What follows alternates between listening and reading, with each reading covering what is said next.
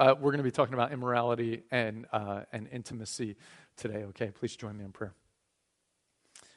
God, we just ask that right now, when it comes to our understanding of your design for our lives, when it comes to you revealing yourself fully to us and allowing us to be a part of that revelation, God. That you would pinpoint exactly what each of us need to hear. That uh, you would help my words to not be my own today, but to be the ones that you want to present. And then also, God, that you would help each one of us to hear from your spirit what it is that you would have us each hear. And we ask it in the name of Jesus. Amen. Uh, there's, a, there's a thing uh, about church architecture um, that means something. So, some churches you go to, and this is what we have normally had a pulpit that sits right here in the middle. Other churches you go to, there's a pulpit here and a pulpit there with just a table in the middle. That's called split chancel. Um, the, those things are not just about beauty or about preference. They actually are supposed to communicate something. The reason in this series we have a split chancel is because the whole point is that when we're pursuing Christ and we look at culture and we realize how much trouble there is in our lives and the way we think, and we just have a hard time getting ourselves clear, we realize we need communion. We need the blood of Christ in that situation. And the, the altar table is the place where uh, we realize the power of the gospel is represented by a body broken and blood shed. So the centerpiece is we are looking to his body broken and his blood shed. Uh, for some traditions, that whole thing of the Mass or the Eucharist, the, the, uh, the elements of communion have been kind of idolized at times, you know, and so it became the center point. So then the pulpit came back over and they said, we got to use the Word of God to explain this. And, uh, but the, the main point is this we don't have the ability to just read the Word of God and do exactly what it tells us to do. We're not that good. We're not that strong. The Word of God explains what's perfect.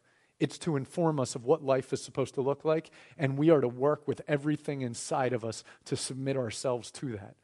But we need the blood of Christ and the body broken in order for transformation to actually take place to change our hearts and to change our culture. We need much more than just our own efforts.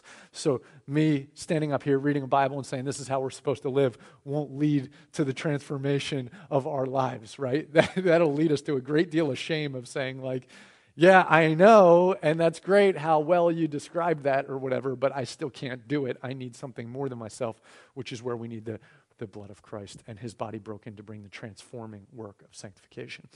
All right, um, so our topic today is immorality. Immorality is any time that we pursue pleasure outside of God's plan. When we pursue pleasure outside of God's plan for that pleasure, that's immorality in almost every instance in the scriptures, when the word immorality is used, it's modified by a word before it called sexual, sexual immorality. Okay, and so almost every time throughout the pages of Scripture that this word is used, it's, it's referring to how we engage in the pleasures of intimacy physically with other human beings. Okay, now there is other ways of uh, that immorality is expressed. As a matter of fact, the original sin uh, was about this right? So the original sin, when they took the fruit, in that was contained not just immorality, but there was all the major, uh, all the major categories of sin are summed up in the original sin. There's three main categories of sin that either all sin fits into these three categories or they're a derivative from it. Um, so, uh, you know what the three categories of sin are? Anybody want to help me out with that? Lust, lust of the eye, lust of the flesh, and pride of life. So my body wants something and I crave it. Or my eyes think that something looks appealing and I want it. Or I am elevating myself and my own way of thinking instead of the way God is communicating. So I'm not being a child in faith. I'm too big for my britches, kind of thing. And you see that in the way that they fall in the garden. They saw that it was good to eat that it looked appealing to the eye and then it would make them wise. And they wanted those things. Okay, so then all sin kind of falls into that category. The fact that it looked like it was tasty, you know, that I want that. There was a craving. And the fact that it looked good to the eyes, this has to do with lust and it has to do with idolatry. In that is immorality, which is what we're talking about today. However, most of the time, cover to cover, when immorality is spoken of, it has to do with sexuality. And given the fact that there's many other categories we're dealing with in this series, we're really going to limit the rest of this time to dealing with uh, immor- sexual immorality is what we're, what we're focused on in this, okay? So, anytime that there is the pursuit of physical pleasure of sex in any form or any fashion outside of God's plan, that is what sexual immorality is. Okay? Through the pages of Scripture, it's very clear God, in the beginning, designed men and women to work together in the covenant of marriage and to be together in the covenant of marriage. Any sexuality that happens outside of that covenant is a violation. That's not just a violation of law, it's a fracturing of God's design, and therefore will not lead to flourishing that God has for us, but it'll lead to destruction. Okay? Then there's this other place where you get to uh, how God, there, there's other kind of rules and laws about like okay so this isn't supposed to be with my sister or my first cousin or my daughter those kinds of things. This isn't supposed to be with my dad. You know there's those kinds of laws. Then there's also the laws about when the people of israel come into the promised land and god says don't intermarry with those people there. And the reason was very clear why they weren't supposed to intermarry with the people of that land because they worshiped a different god and as they worshiped a different God, this form of intimacy before God was going to be violated because this is a covenant before God. And we're breaking the first covenant, which is the covenant with God. So then this covenant here isn't going to work. You get into the New Testament and you see that same thing repeated by Paul. He says in, uh, in 1 Corinthians, he says, Do not be unequally yoked with an unbeliever which means if one person has given their life over to following Jesus and another person has not given their life over to following Jesus, when they come together in the covenant of marriage and they join together, there's already a fracture in the foundation of their marriage. It's not going to work because they're pursuing different things. Marriage isn't built on whether just you and I are compatible and whether we like each other and whether we work together. It's about whether we're pursuing the same person, which is God, our first love. Anything outside of that will end up causing a fracture in the way it works. So, when it comes to pornography, when it comes to prostitution, there are easy ways of saying this does not lead to the picture of us in oneness with another human being in a way that reveals the image of God. When it comes to sexuality outside of marriage, pre, premarital sex or adultery or, or any of those things, they all exist outside of the plan, God's plan for sexuality. Anytime that we start down that road, what happens is, is that we begin to move down a path that will not lead to life and it will not lead to fulfillment. It will lead to depravity, to more brokenness, to emptiness in my life. That's the picture. Now, our text for this is in First Thessalonians chapter 4.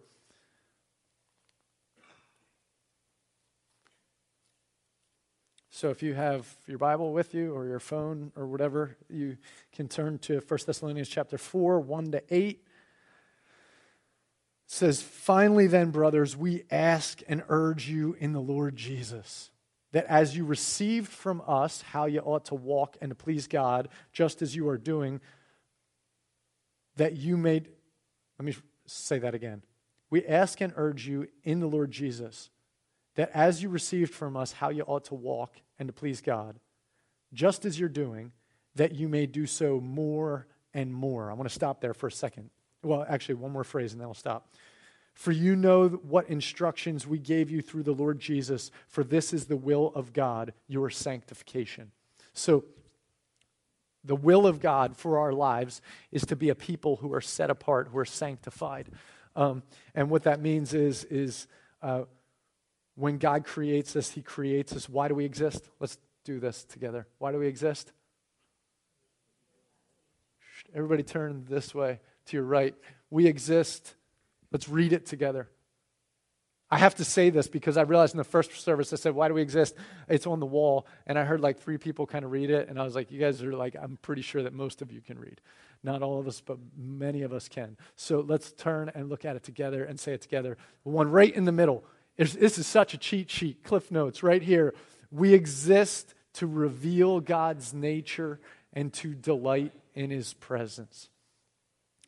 So, um, when God created us, he created us to reveal his nature. The sanctification process, What it means to be sanctified is to be set apart. So in a world of brokenness, God calls out his people and he pulls them out. This is why when they when the Israelites went into the promised land, he said, "Don't intermarry with those people. You're going to end up worshiping those gods. I want to make you people who are very different. I want to make you look different. I want you to reveal my image. So I'm going to keep you holy, set apart, sanctified. The sanctification process means that God's salvation is working to make me more and more into fulfilling the purpose that he has for my life to look like him. Now, there's two ways this happens. One is that he has to mature me in faith. I have to learn to depend on him and follow him more and more. So he teaches me more about him. I learn more about him and I learn to trust him. The other is he has to also identify all the places where I'm not in a place of faith and where I'm outside of his plan. And so God's constantly doing this thing where he's taking his light and he's showing me, not because he's some, you know, angry God who wants me to be frustrated or upset with myself, but because he realizes I'm not inside of God's plan yet. And so he's highlighting for me, he's shining his light and saying, This area could be much better if you would trust me here. And so my job when it comes to that side of things in sanctification is to confess. Confession means agreeing with God. I agree. If I trusted you with my money, then it would look like this. And I don't. So help me out. You know, I need your help. That's confession. That's confession. The other side is I know you're calling me to be this and to do this. I have to choose to trust you and step out in faith and do this. That's the maturing process, the sanctification process of what God's doing. And what Paul is saying to the, Thessalon- the, the Thessalonians is he's saying, You are doing this. This is happening in your life. God is sanctifying you. And the reason I'm writing this is because I want it to happen more and more and more. More and more. There's got to be more. Like we keep going. Life gets better. It's more full. We live in our purpose as we trust God more. And so, for this is God, the will of God, your sanctification. And then he says that you abstain from sexual immorality. So, this is one of those places where he's shining the light and saying, This kind of activity in your life is not revealing the abundant life that God has for you. You're not free yet from the bondage of sin here. You're not living in the, in the deep faith, the abundant life. And he says that each one of you know how to control his own body in holiness and honor, not in the passion of lust like the Gentiles who do not know. That no one transgress and wrong his brother in this matter. I want you to stop here for a second. Excuse me. And every time that we se- step into a, a form of sexual pleasure outside of God's plan, what it's saying is that we're violating our brother, we're violating our sister. We're hurting not just ourselves, we're hurting others. And we hurt others when we step. God has this beautiful plan for how that whole thing's supposed to work. And that plan is there's a safeguard, which is called a covenant. And a covenant means that this beautiful thing that is supposed to be experienced is supposed to be experienced between these two people who lay down their lives for one another for the long haul. And inside of that, this is something I experienced. When you take it outside of that, it breaks the rules that God has set up society around. See, this is like a little DNA cell that God gave in humanity. When He set up humanity, when He set up like the race of humanity, the way He did it was He started this thing called marriage. He took a man, he took a woman, and he created them together in his image. And out of that became a family. And there's these little things that, like in DNA, in your body, you get a DNA, and when a DNA cell splits and it becomes two DNA cells, that's called a fractal. And what God did was he set up a fractaling system in the way that the, that the human race would reproduce. There's these two people and they come together, and when they join together, they reproduce. And eventually, those ones who reproduced are supposed to go and form a connection with these other people from this other family, and they're to leave mom and dad, and the two are to join together and become a flesh, one flesh together, and they start their own little family. And it's just this beautiful little DNA cell that reproduces, that becomes humanity. And it's all built around this institution called the family, which is all built around this institution called marriage, which is consummated by this thing that is called sex. Marriage does not exist for sex at all. Marriage exists to reveal the image of God. Sex is only an entryway, It's only a consummation. It's the, there's this great quote from G.K. Chesterton. Listen to this quote. He says, Sex is an instinct that produces an institution. It's positive, not negative. It's noble. It's not base. It's creative, not destructive, because it produces the institution. That institution is the family. It's a small state or a commonwealth which has hundreds of aspects once it's started that are not sexual at all. It includes worship and justice and festivity and decoration, instruction, camaraderie, repose. Sex is the gate at the house, and romantic and imaginative people naturally like looking through the gateway, but the house is very much larger than the gate. There are indeed a certain number of people who like to hang about the gate and never get any further. That's really good. It's a really good picture of what it is that God designed the human relationship for, the, the human uh, relationship of marriage for, and sex, the role of sex within it. Okay, now um, what Paul says here is he says that when we violate that, we violate our brother and sister. We've seen this. That when we step outside of that, that generally speaking, we see things deteriorate, that this family unit gets hurt, that there's strife between people, there's anger, there's fracturing, there's distrust. People lose identity, the whole thing with parenting, the whole thing. Like there's so much collateral damage that can happen in this thing, right? And we and I just want to pause for a second. And for anyone who's like, goodness gracious, this is a heavy message, and I've had sexual immorality in my life, or I've been through a divorce, or I've been a part of adultery, or I've lusted in my heart, or I've looked at porn, or I've whatever it is. Like, remember what we said last week? Conviction, godly conviction is a great thing in the sense that it highlights stuff. But that's not what this stuff's about. This stuff is about being able to take all the brokenness of society and bring it to the table and say, God, you got to heal and you got to fix. This is not about shame, about creating a culture of shame or of beating ourselves up over what's going wrong. This is about identifying what the actual problem is so we know what to ask God for. And there is not one person in this room who has escaped unscathed from the, the iniquity of immorality in our culture. All of us are affected. So this isn't about like don't don't let the rest of this message be about you feeling bad about this one thing or something. You know? Like think together with me about God's design and about what's going wrong in society and then we come together and ask God to heal us. To heal us. Okay? That's what that's about. So with that said, uh, 1 Thessalonians 4, transgress his brother in this manner. Here we go, halfway through uh, verse 6. Because the Lord is an avenger in all these things, as we told you beforehand and solemnly warned you. There is consequences that will take effect, that will have damaging effects, and we know that. We've just named that. Now listen, verse 7 For God has not called us to impurity, but in holiness. That means to be set apart. Verse 8 Therefore, whoever disregards this disregards not man but God who gives his Holy Spirit to you.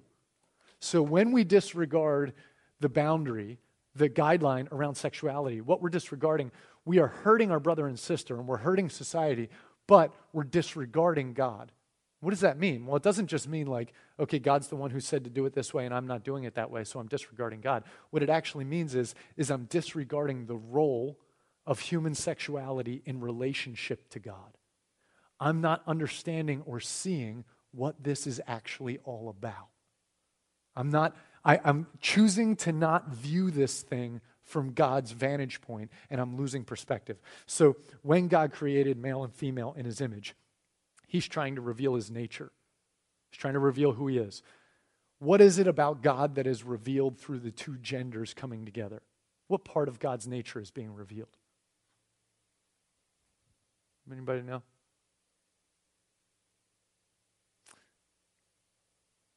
there's this great command in the Old Testament in, in uh, Deuteronomy. It was the great command that everyone followed, and it was co- and uh, Israel would put it on their forehead and they'd put it on their doors and they'd put it all over the place, and it said, "Hear, O Israel, the Lord your God, the Lord is one." And so when God says, "The two that I've made shall become one flesh," this is the mystery that's being unraveled. You remember this? This is how this works.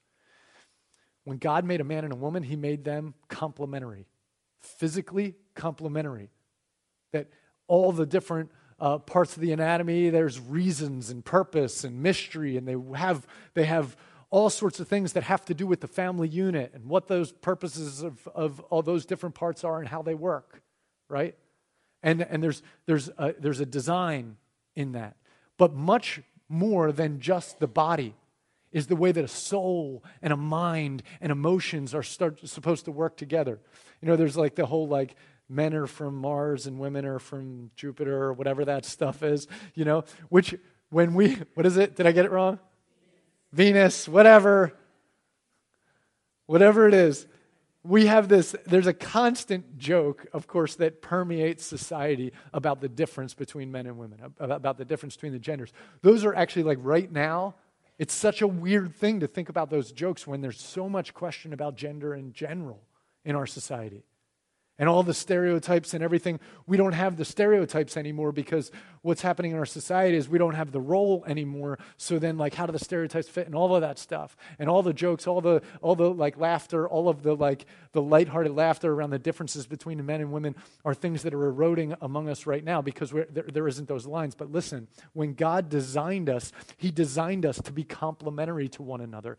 Not all men are the same, and not all women are the same. The bodies don't look the same. The emotions emotions, the personalities, the souls, they don't look the same, but there is something that's uniquely feminine and there are things that are uniquely masculine, and those things are to work together in a way that reveals the glory of God.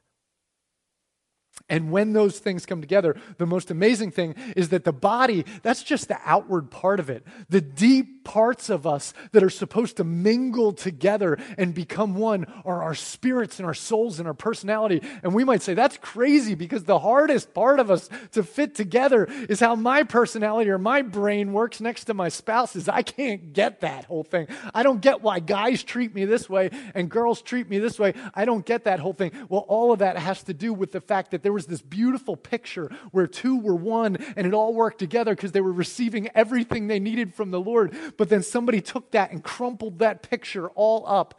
And then it, they tore a piece out of it. And then you open it back up and it's a crumpled, torn picture that we think is supposed to look like God, but somehow it doesn't seem to look like Him anymore. And in the midst of that, when I feel broken and torn and empty and disrespected and unloved, I search for that from the other gender very easily or from those partners who I would seek to receive love and respect and honor from. And I look for satisfaction there when it'll never bring it. And the more I look for it, the more I feel the tension of what isn't fitting. But what's not fitting isn't something wrong with the design. What's not fitting is the fact that we are not submitting to the design. And the design is that way before Adam loves Eve and way before Eve loves Adam, they love God. And they need God and they trust God and they depend on God. And the whole thing breaks when they stop listening to God. You notice then the, the first thing about Adam and Eve, it wasn't about that they had a fight and they broke their relationship. It was the fact that they didn't listen to what God said and they didn't trust him. And once they didn't trust him, the instant result was they were embarrassed with one another and they put on fig leaves and they hide from one another and they blame one another. And they were having a fight over something that wasn't even about each other. It was about their relationship with the Lord. So they lost perspective. This is why when we violate God's image, uh, God's uh, plan, we violate, um, we, we disregard Him.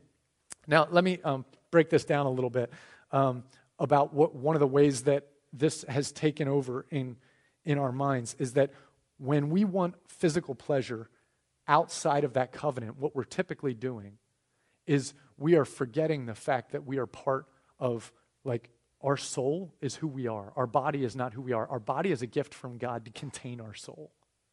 We are given a body.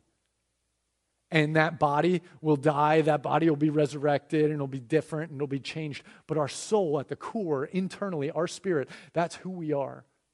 But every time we deal with sexual immorality, what we're pursuing in the flesh is we're pursuing some sort of connection that is outside of the understanding of the wholeness of who we are, and therefore the wholeness of who we are in God. And we're, we're breaking ourselves. We're breaking who we are. We're breaking our, our uh, who God has made us to be. This is how C.S. Lewis says that. He says, Uh, the monstrosity of sex outside of marriage is that those who indulge in it are trying to isolate one kind of union from all other kinds of union which were intended to go along with it and make up the total union. If you read what Paul says in 1 Corinthians chapter 6, 16 to 18, this is in the message translation, so it's a little more colloquial here, down to earth. Um, it says there's more to sex than mere skin to skin. Sex is as much a spiritual mystery as it is a physical fact. As written in the scripture, the two shall become one. We must not pursue the kind of sex that avoids commitment and intimacy, leaving us more lonely than ever. The kind of sex that can never become one. There is a sense in which sexual sins are different from all others. In sexual sin, we violate the sacredness of our own bodies. These bodies that were made for God given and God molded love, for becoming one with one another.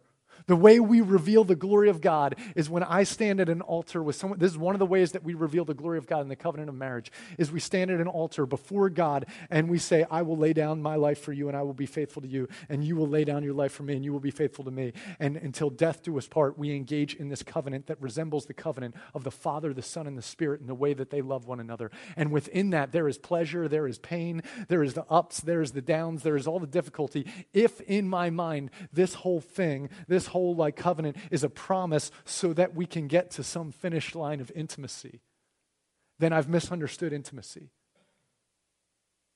Intimacy is walking through life laying down our lives for one another. And this resembles the covenant of God with his people, God in the Godhead. And uh, this is when we fail to walk within the covenant, we fail to know who we really are and how we're designed.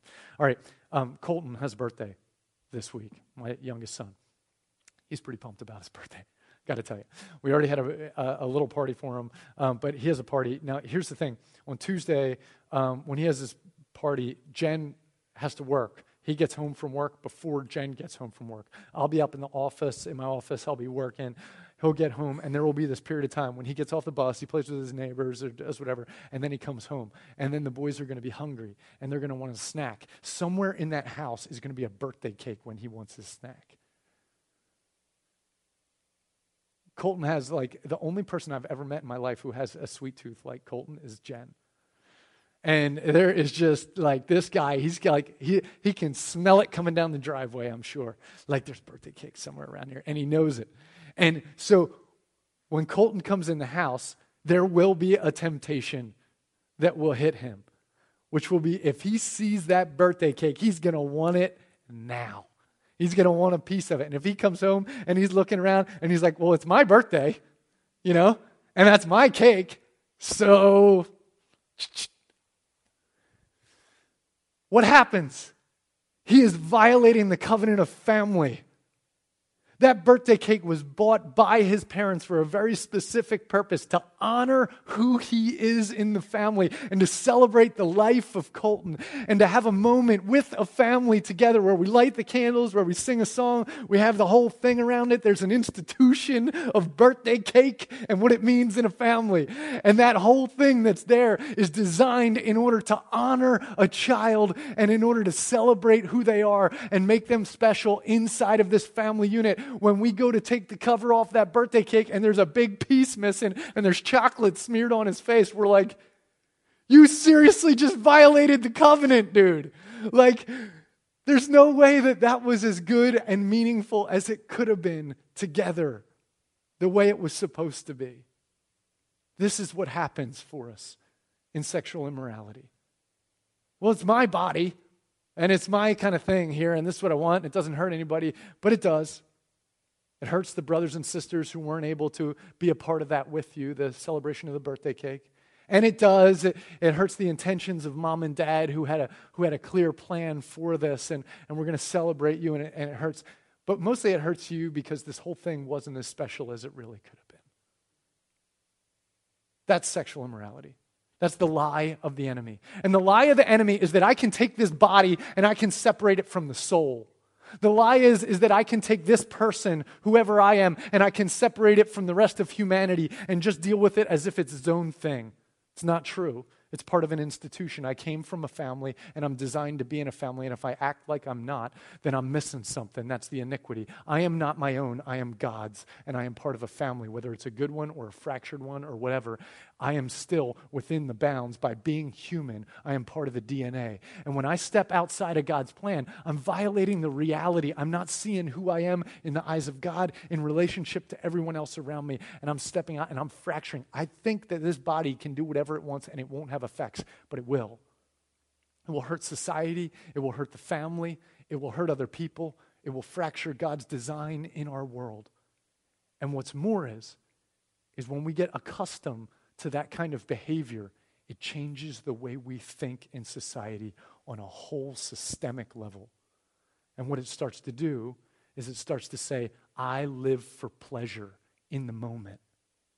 And that's what matters. And if I ask someone to not have pleasure, even though this is what it is that they want, I'm imposing something on them and I'm violating them because they are their own person with their own desires, and they should be able to do what it is that they want to do without any perspective on what God's plan is for us and how it affects the broad family of humanity and how it affects everyone else around me when I isolate myself from others and when I isolate my body from my soul and my spirit and say, I'm going to take this body and I'm going to act like it belongs out here on its own and it can do whatever it wants. That's Colton he didn't eating his birthday cake. Now, don't get mad at Colton. He didn't do it. He's a good kid. He's not going to eat the birthday cake that way. He wants the party. He trusts his parents. He expects it to be cool, and it is going to be cool.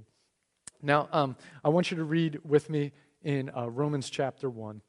Um, and this is, this is absolutely uh, an amazing understanding of how culture uh, works here from the Apostle Paul. I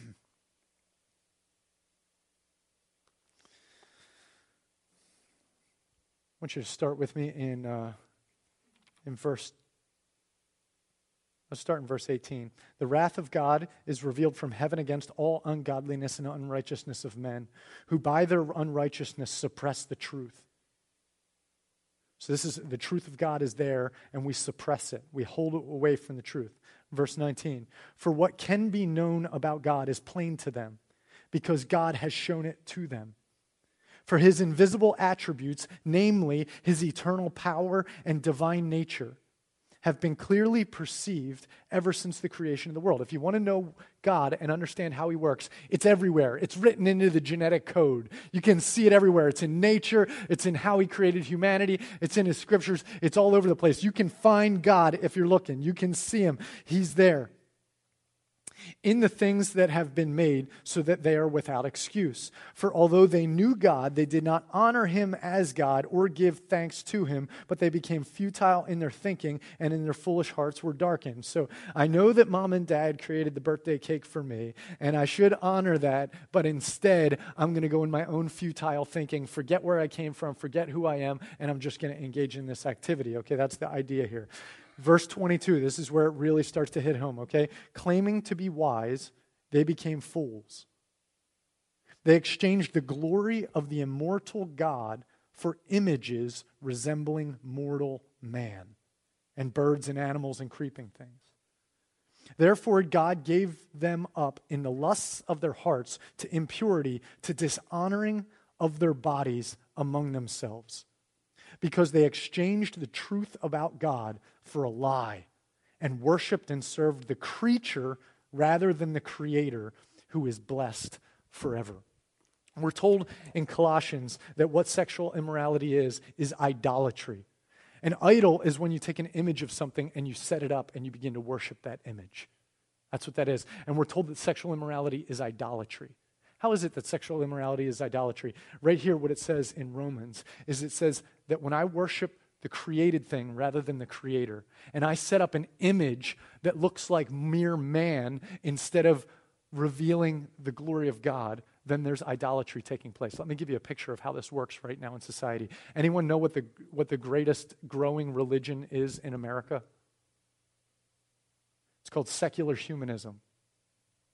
And what that means is the, the, the, fastest growing religion in America believes that we don't belong to anyone else or anything else, that we are, our own. And this flesh right here is what it is, and that's all there is. It starts with us, ends with us.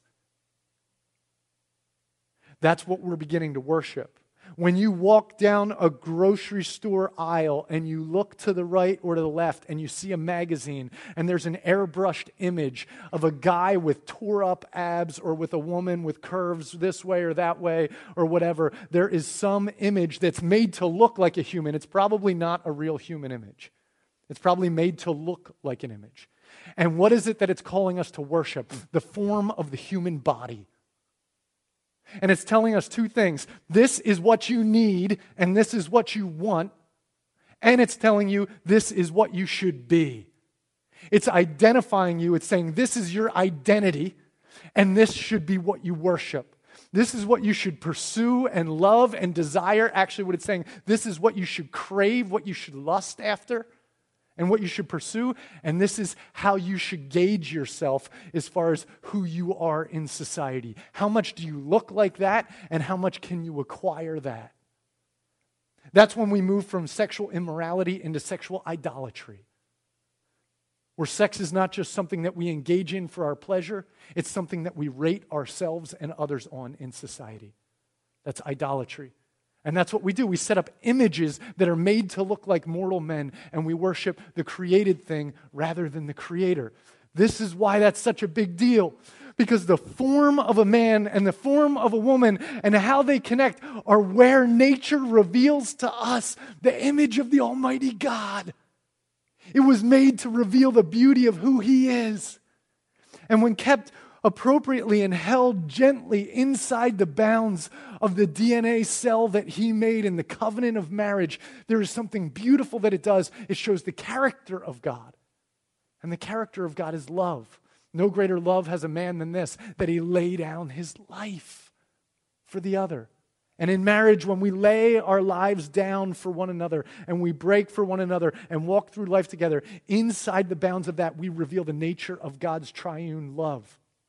Outside of that, we elevate the image of a human and we begin to idolize the body. And it's no wonder that, sexu- that, that secular humanism becomes the reigning religion in what we believe. We've lost sight of the fact that our connection with each other was for the purpose of revealing God. Not that I would be satisfied by you and you would be satisfied by me, you know what we say to people then? What we're saying in that is we're saying, unless you are engaging in this kind of activity with a person who looks like that and you also look like that, then you're missing out, which is a complete and total lie of the enemy.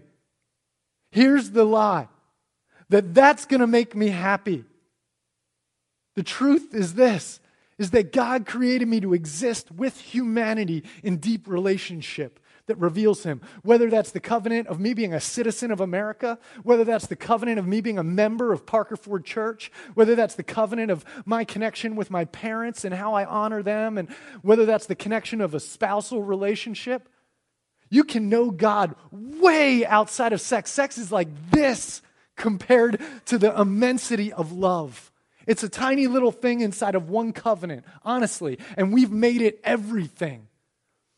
What's everything is the covenant of love that can exist in all sorts of relationships that can all reveal the image and glory of God. Sure, at the corner of it, at the center of it, the most precise picture is that of marriage. But that's the starting point, and it's supposed to, that's why in the church, he calls us the bride because we have our own covenant that we can experience God together. If you're single or you're divorced or you've had sexual brokenness in your life and all that, you can enjoy the pleasure of being a child of God along with other brothers and sisters. And you are not missing out because of what that magazine shows. That's a lie. That's a lie. The truth is, is your father loves you. He loves us. And we together are in the covenant of a father loving his kids and the kids obeying their parents. Listen to what this says. It's amazing as Romans goes on. And uh, we'll, this will be our last text here. Verse 24 Therefore, God gave them up to the lust of their hearts to impurity, dishonoring their bodies because they exchanged the truth about God for a lie and worshiped and served the creature rather than the Creator who is blessed forever. Amen. Verse 26 For this reason, God gave them up to dishonorable passions. Their women exchanged natural relations for those that are contrary to nature. And men likewise gave up natural relations with women and were consumed with passion for one another. Men committed shameless acts with men and received in themselves the due penalty for their error. And since they did not see fit to acknowledge God, God gave them up to a debased mind. This is, the, this is, by the way, like the definition of iniquity when something gets beyond just a bad behavior and, and it, it changes the way we think. Gave them up to a debased mind to do what ought not to be done. They were filled with all manner of unrighteousness, evil, covetousness, and malice. Listen to these words. Each one of these words talks about how we violate covenant. I envy, I want something else. I murder, I hurt the other person. Strife between us, deceit, maliciousness, gossips. They are gossips. I'm talking bad about someone else. Slanderers. I'm, I'm, I'm, I'm slandering uh, those in authority above me and, and de- de- defacing them. I'm a haters of God. Insolent, haughty, boastful, inventors of evil. Listen to this one, just thrown in the mix there. Disobedient to parents. Foolish, faithless, heartless, ruthless. Though they know God's righteous decree that those who practice such things deserve to die, they not only do them, but give approval to those who practice them. And this is where we are in society right now. We have lost our moral compass. We don't know how to answer very important questions that are in front of us. And the reason we don't know how to answer those questions is because we're not solid on the most important question, which is why do I exist? And if I don't know why I exist, then I can't answer all the other questions. Listen, Sex is not a function of lust, it's not something bad. Sex is something that belongs inside the covenant of marriage. It exists as a part of love inside of a covenant. Sex is not about your pleasure or my pleasure. It's not about an exchange of goods. That's what idolatry is. That's what a contract is. That's what I pay AT&T for this thing here. That's a contract. That's what we do with our house. That's what we do if you have a lease on your car. That's what, that's contracts there. I'll give you this, you give me this. I like the way you look, you like the way I look. I like this, you like that. That's contract. That's not what sex is about, but that's what we are defining sex as all across our world right now. And then what we're expected as Christians to do is I got to wait for sex and not do it until it's inside of this bounds. And all that thing is is just a structure that God's putting on me that's like, oh, I got to wait. And we're, but we're not thinking appropriately about what sex actually is. Realize what sex is? It's an act of worship. Worship is when we give God what he is due, when we reveal his glory. You realize that pagan cultures throughout all of history have thought that sex was a part of worship? And so there's like shrine prostitutes and all that stuff. But what happens is when two people lay down their lives in love for one another, they reveal the glory of God. When we want to look at society right now and point at all the places where things are messed up, and they are messed up, we need to remember that where we fail is that we are the pillar and foundation of truth as the church. And where we do not embody the truth, the truth is not seen. And what God is trying to reveal through marriage is love, sacrificial, deep, lay down my life love. And before I point about the image out there being fractured of how they're doing it wrong, I better look inward and say, Am I embodying in my family, in my relationship with my parents, in my relationship with my church, in my relationship with my country, in my relationship with my neighbors, in relationship with my spouse, in relationship with my kids? Am I embodying? the nature and the character of God, because that is the salt of the earth, which is supposed to preserve society. And so the problem is not so much whether we're legalizing same sex marriage out here. That is a big, big deal. That is a big, big, earth shattering deal in culture. I promise you, because it's redefining what family is. But the reason we're there has everything to do with whether or not we are appropriately revealing the love of God in our covenants and whether we believe that we were made for the satisfaction of one another or whether we believe that we were made for the pleasure of God. And when we lose that, we have no right to talk beyond. And that's why Paul says this when dealing with a homosexual situation in, this, in the second letter to the church of Corinth. He, he says, You can't do that. You're part of the kingdom of God. You can't be a part of that. But he says, But my job is not to judge those outside of the church. My job is to keep what's supposed to be in place in the church. And what he realizes is the pillar and foundation, the salt of the earth, if we embody the love of God in the covenants the way we're supposed to, God can take care of society. But our problem is, is we've lost focus and we've lost perspective. Is a huge problem. Every single one of us, every single one of us has been affected by this thing.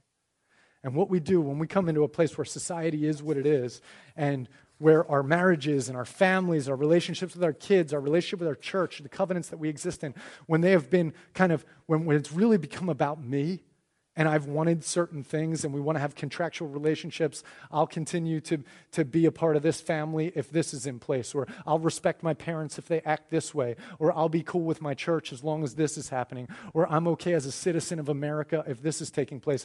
I can be in this marriage as long as this is happening. All of those things are not covenantal, they're contractual. And it's all based on what it is that I desire as opposed to what it is that God desires.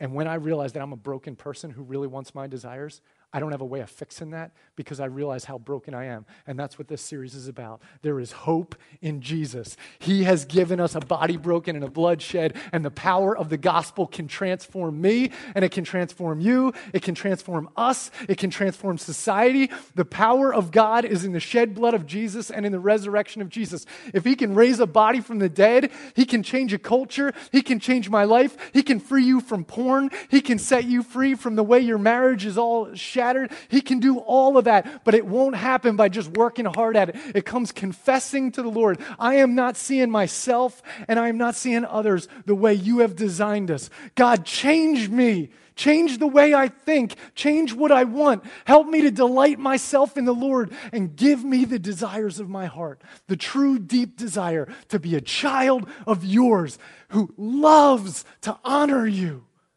who wants to celebrate and that's what we yearn for. And He can give it. In the name of Jesus. Thank you, God.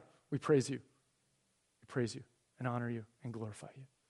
May you have uh, a wonderful, wonderful, wonderful family growing across this earth as we come and confess with you that you are Father and that we haven't always submitted to you as that. We've often not. Please heal us as our heal our land, heal our families, Heal our churches. Heal us, God. Heal us, God, by the blood of the Lamb. Thank you in the name of Jesus. Amen. God bless you. Go in peace. Love you. Have a great week.